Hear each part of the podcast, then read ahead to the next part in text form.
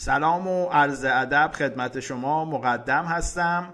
امروز سه‌شنبه دوم جون سال 2020 میلادی و با قسمت 36م آموزش بلاکچین و تحلیل کریپتوها در خدمتتون هستم.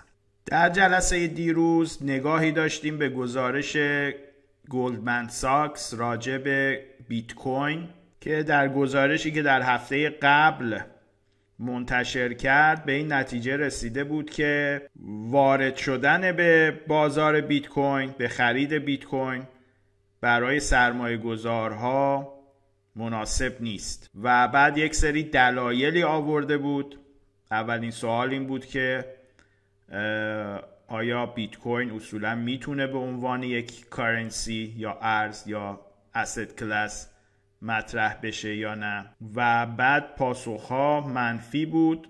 همچنین راجع به مسئله والتیلیتی یا نوسان خیلی زیاد بیت کوین و راجع به فعالیت‌های غیر قانونی که روی شبکه بیت کوین انجام میشه صحبت‌هایی کرده و بعد به این نتیجه رسیده که ورود سرمایه‌گذاران به بازار بیت کوین قابل توصیه نیست. سوای اینکه حالا این صحبت‌ها درست باشه یا نه، ما نکات خیلی خوبی رو دیدیم توی این گزارش که به درسمون هم بسیار مرتبط بود و تصمیم گرفتیم ضمن اینکه گزارش رو بررسی می‌کنیم موارد مختلفش رو هم بررسی بکنیم. اولین مسئله که گزارش گلدمن ساکس روش بررسی کرده این است که آیا بیت کوین رو اصولا ما میتونیم به عنوان یک پول، به عنوان یک ارز، یک کارنسی مورد قبول قرار بدیم یا خیر. پول سه تا مشخصه داره، یکی میدیم آف اکسچنج هست، یکی یونیت آف اکاونت هست و یکی هم استور آف ولیو هست.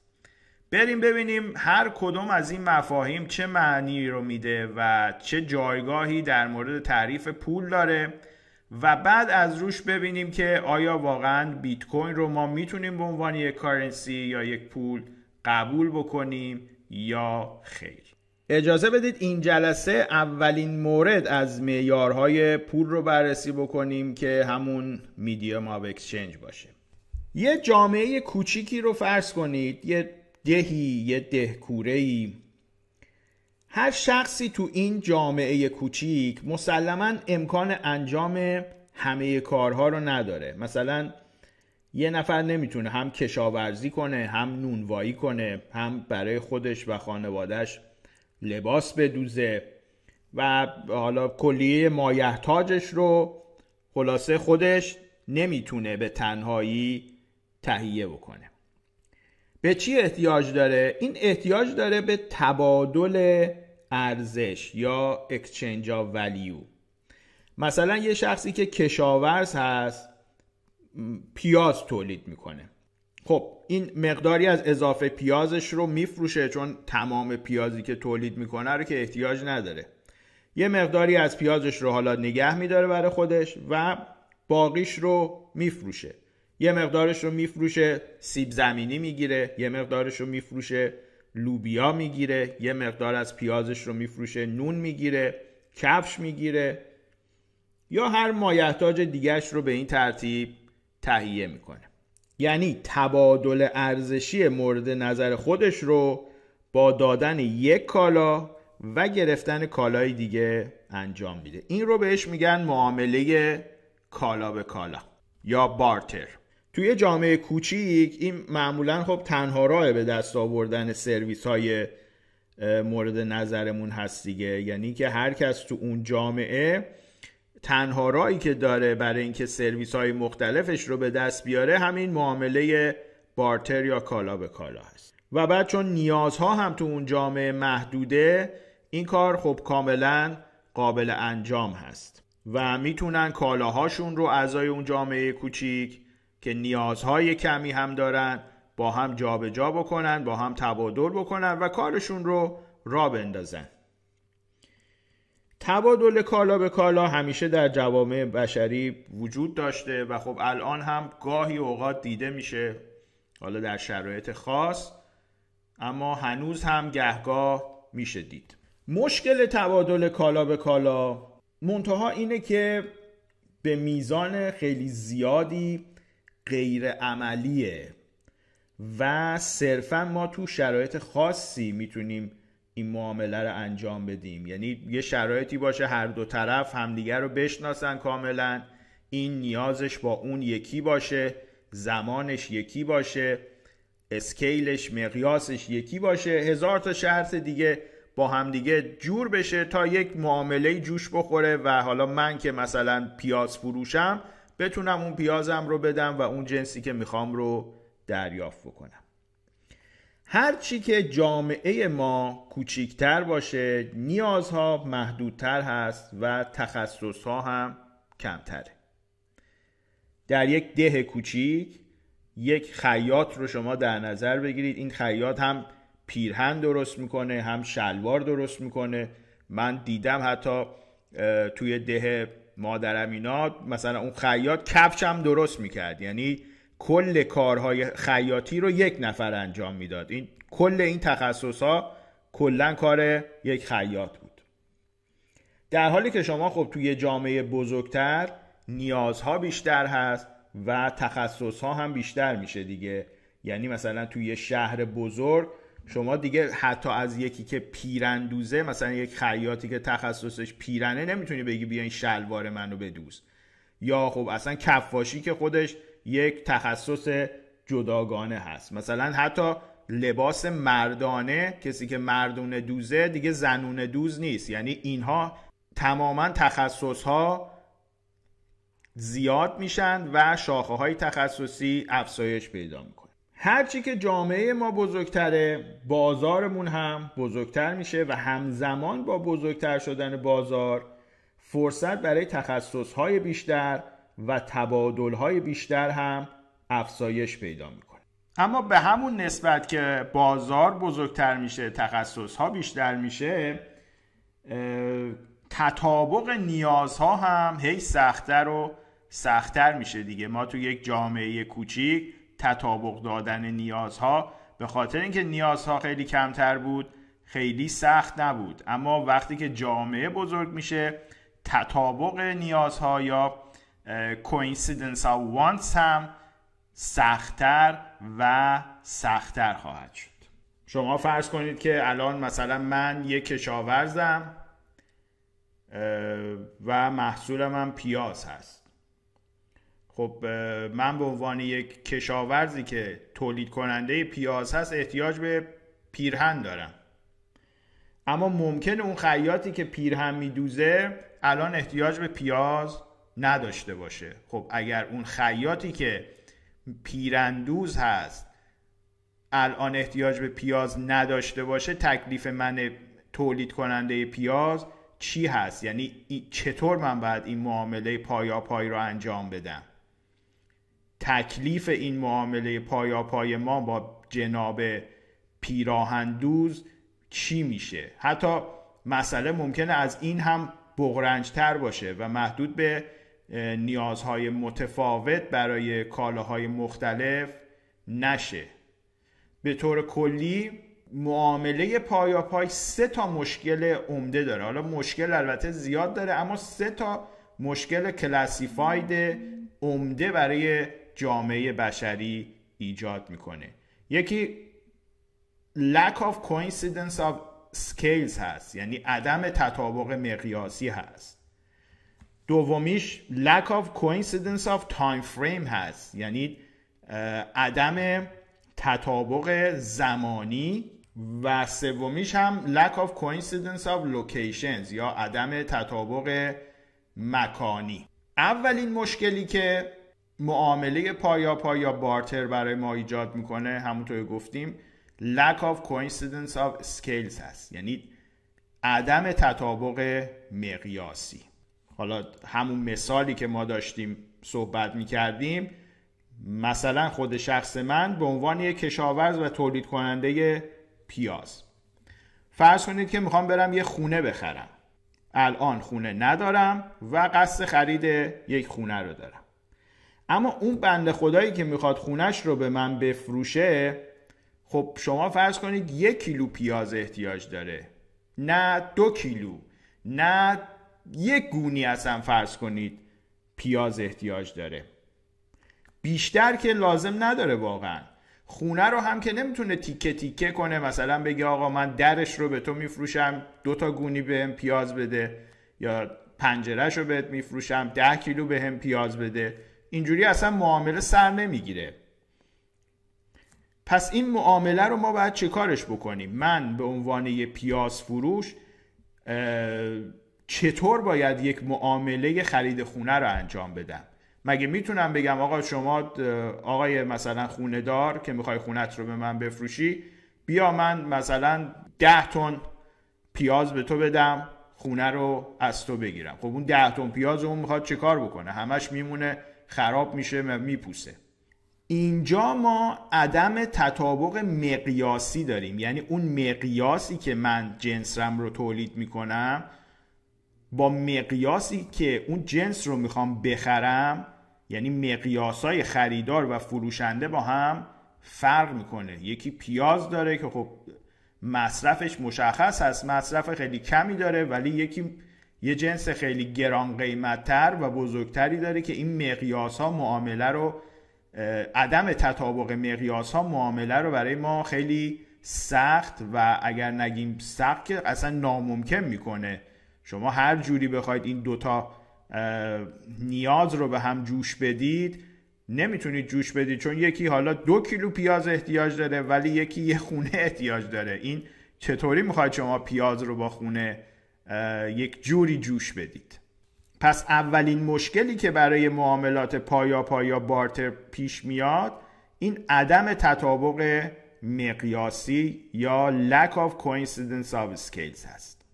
دومین مشکل کلاسیفایدی که توی معاملات پایاپای ایجاد میشه عدم تطابق زمانی هست، یا lack of coincidence of time frames. ممکنه شما تولید کننده یه محصول فاسد شدنی باشید، بخواید باهاش یه کالای با دوام بخرید. خب این دوتا با هم جور در نمیان. تو همون مثال خودمون فرض کنید من پیاز فروش میرم پیش جناب خانه‌دار میگم آقا شما خونتو میفروشی؟ میگه بله. میگم خب من 2 تن پیاز بهت میدم. میگه خب باشه، یعنی فرض کنید که همینم قبول میکنه که از من پیاز بگیره خونه رو بده. خب میگم الان پیاز منو بگیر خونه رو تحویل بده. میگه که خب من آقا الان که نمیتونم خونه رو خالی کنم، یه 2 ماه 3 ماه طول میکشه، من برم جای دیگه خونه پیدا کنم و بعد خونه رو خالی بکنم. خب از این طرف فروشنده خانه به من میگه که آقا 3 ماه دیگه من خونه رو تحویل شما میدم، یعنی یک معامله‌ایه که 3 ماه بعد انجام میشه. منتها پیاز من الان حاضره، تا 3 ماه بعد دیگه من پیاز ندارم که، همش فاسد میشه، همش از بین میره. چطور ما باید این معامله رو انجام بدیم؟ باز میبینید که مسئله زمانی هم خودش مشکلی هست، یک مشکل لاینحلی هست توی بحث معاملات پایاپای. سومین مشکل معاملات پایاپای هم عدم تطابق مکانی یا lack of coincidence of locations هست. ما فرض کنید که تو همون مثال خودمون وقتی پیاز رو میدیم انتظار داریم بتونیم یه خونه‌ای نزدیک اون مزرعه خودمون، نزدیک اون زمینی که توش پیاز کاشتیم بخریم دیگه. یک خونه‌ای که فرض کنید من الان مثلا توی شابدولزیم زمین دارم پیاز میکارم، یه خونه‌ای توی ونک که به درد من نمیخوره که. منتها تو معاملات پایاپای ما محدودیت داریم. من میرم میگم که آقای فروشنده خانه شما خونت رو میفروشی، از من 2 تن مثلا پیاز بگیری، 3 ماه بعدم خالی بکنی و این پیازهای گندیده من رو تحویل بگیری بعد 3 ماه و خونه رو تحویل بدی. میگه باشه، یعنی بنده خدا تا اینجا هم قبول میکنه، هم از ما 2 تن پیاز بگیره که خونه بهمون بده و همین که تا 3 ماه بعد که پیازهای ما هم گندیده شده اونها رو هم قبول میکنه. منتها این مشکلی که این وسط داریم اینه که زمینه من توی شابدلزیمه، قاعدتا من یک خونه ای میخوام توی شهر ری باشه، اما ایشون خونهش ونکه، یعنی اصلا ما موردی هم نداریم مثلا اون اطراف که یه همچین شرایط ما رو بپذیره. یعنی حالا یک نفرم که پیدا شده اون شرط ما رو قبول کرده، خونش چندین کیلومتر دورتر هست و این عدم تطابق مکانی هم باز یک قوز بالاقوز خواهد بود برای معاملات پایاپای ما و این معامله کنسل هست دیگه، چون واقعا نمیشه یه همچین معامله ای رو انجام داد. این سه تا مشکلی که ما داشتیم روی معاملات مستقیم، دایرکت ترانزکشنز یا معاملات پایاپای بارتر، بشر رو، نوع بشر رو که واقعا به بنبست رسیده بود برای انجام معاملاتش، مجبور کرد که معاملات خودش رو از حالت مستقیم سویچ کنه به معاملات غیر مستقیم، یعنی معاملاتی که یک کالای ثالثی این وسط بیاد. معاملات غیر مستقیم به این معنی هست که ما معاملات خودمون رو با یک کالای واسطه‌ای، با یک کالای ثالث که هم خریدار بهش احتیاج داره و هم فروشنده بهش احتیاج داره انجام بدیم. این کالای واسطه‌ای همونی هست که بهش میگیم چی؟ Medium of Exchange. یعنی ما الان که داریم این چند دقیقه رو فکر میکنم نزدیک یه ربع که صحبت میکنیم، میخوایم برسیم به این مفهوم Medium of Exchange. Medium of Exchange همون کالای ثالث، همون کالای واسطه هست که هم خریدار بهش احتیاج داره هم فروشنده. یعنی من پیازم رو میدم، میدیوم آف اکسچنج میگیرم، اون میدیوم آف اکسچنج رو میدم به اون صاحب خونه و ازش خونه رو میگیرم. بشر به مرور زمان به این نتیجه رسید که بهتر هست این کالای ثالث، این کالای واسطه‌ای که هم مورد قبول خریداره و هم مورد قبول فروشنده هست یا همین میدیم آف اکسچنج، یک تعداد کالای خاص یا در بهترین حالت یک کالای خاص باشه و به این ترتیب چی اختراع شد؟ پول. یعنی پول اولین مشخصش این هست که میدیم آف اکسچنج، کالایی که به طور گسترده در یک جامعه به عنوان میدیم آف اکسچنج استفاده میشه، پول نامیده میشود. خب پس با این مفهوم میدیم آف اکسچنج آشنا شدیم. این یکی از مشخصات اصلی، یکی از معیارهای اصلی پول هست و بعد ما در جای خودش راجع به این مسئله بحث خواهیم کرد که اصولاً آیا ببینیم این میدیم آف اکسچنج راجع به بیت کوین و دیگر کریپتوکارنسی ها صادق هست یا نیست. اما قبلش ما یونیت آف اکاونت اند استور آف ولیو رو هم باید بررسی بکنیم که میفته ایشالله برای جلسه بعد. بریم سراغ تحلیل سیگنالی بیت کوین، ببینیم که اوضاع بر چه منوال هست. امروز سه‌شنبه دوم جون سال 2020 میلادی، الان که داریم صحبت میکنیم قیمت بیت کوین $10,140 هست. ظرف همین حدود 12-13 ساعت گذشته، ظرف این که ما ویدئوی قبلی رو صحبت کردیم تا الان، حدود 2.5% افزایش داشته. Fear and Greed Index مون رفته بالا، از 50 رسیده به 56، اما سیگنال های دیگمون بیشتر نیوترال هستن و نظر موج الیوت هم تقریبا تغییر کرده، اگرچه سیگنال خریدی ایجاد نشده اما ترند ها آب هستن. خب میبینیم که بیت کوین ماه ژوئن رو با قدرت شروع کرده و از مقاومت $10,000 هم تونست با قدرت بگذره، اگرچه باید توجه کنیم که برگشت به سطوح پایین تر از $10,000 هم نامحتمل نیست، به این خاطر که به هر حال اکسچنج ها هم باید نون بخورن.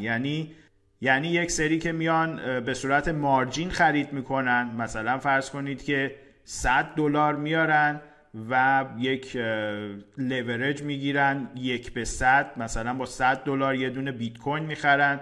خب اینا باید یه جوری این جیباشون خالی بشه دیگه، و کسی هم که جیباری اینها رو خالی میکنه اکسچنج ها هستن. اینه که معمولا شما باید مواظب باشید توی یک نقاطی حرکت های اصطلاحاً استاب زن ما داریم از طرف اکسچنج ها، یک دفعه موقعی که شما انتظار داری قیمت بره بالا یک دفعه برمیگرده پایین، یا موقعی که انتظار داری بره پایین یک دفعه میکشه بالا، صرفاً به این خاطر که استاب ها رو بزنه و اون پول هایی که با لیوریج وارد شده و ما قبلا گفتیم لیوریج قمار هست دیگه، یعنی شما وقتی که وارد این بازار میشید و از لیوریج استفاده میکنید قمار هست، و قمار هم برای این طراحی شده که اون کسی که اون قمارخونه رو داره بتونه سود ببره. هیچ قماری برای این طراحی نمیشه که اون قمارباز بتونه سود ایجاد کنه، بلکه اون روش قمار برای این ایجاد میشه که بتونه اون قمارخونه یا قمارخونه دار رو به پول برسونه.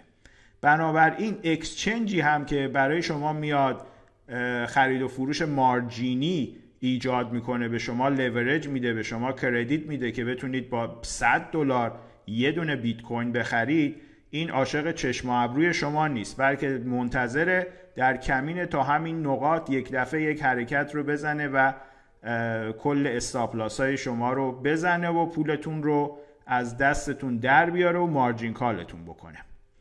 اما به هر حال فعلا همونطور که مشاهده میشه اوضاع بیت کوین کاملا اوکی هست، گاوها بازار رو در دست دارن، موقعیت بنیادیش هم خوبه. اگر هم الان ما برامون سیگنال خرید ایجاد نشده مترصد هستیم، در کمین هستیم که توی کفها بتونیم یک سیگنال خرید رو پیدا بکنیم و وارد بازار بشیم. اما برای امروز سیگنال قطعی نداریم و بنابراین ریسک نمی کنیم و وارد بازار هم نمیشیم، اگرچه ممکنه یک سود خوبی رو از دست بدیم. سود کل دوره تا کنون مثبت 1850 پیپ بوده، هم سود داشتیم در دوره هم زیان داشتیم که مجموعش مثبت 1850 پیپ هست. متشکرم که به صحبت‌های من گوش دادید و تا جلسه آینده موفق باشید.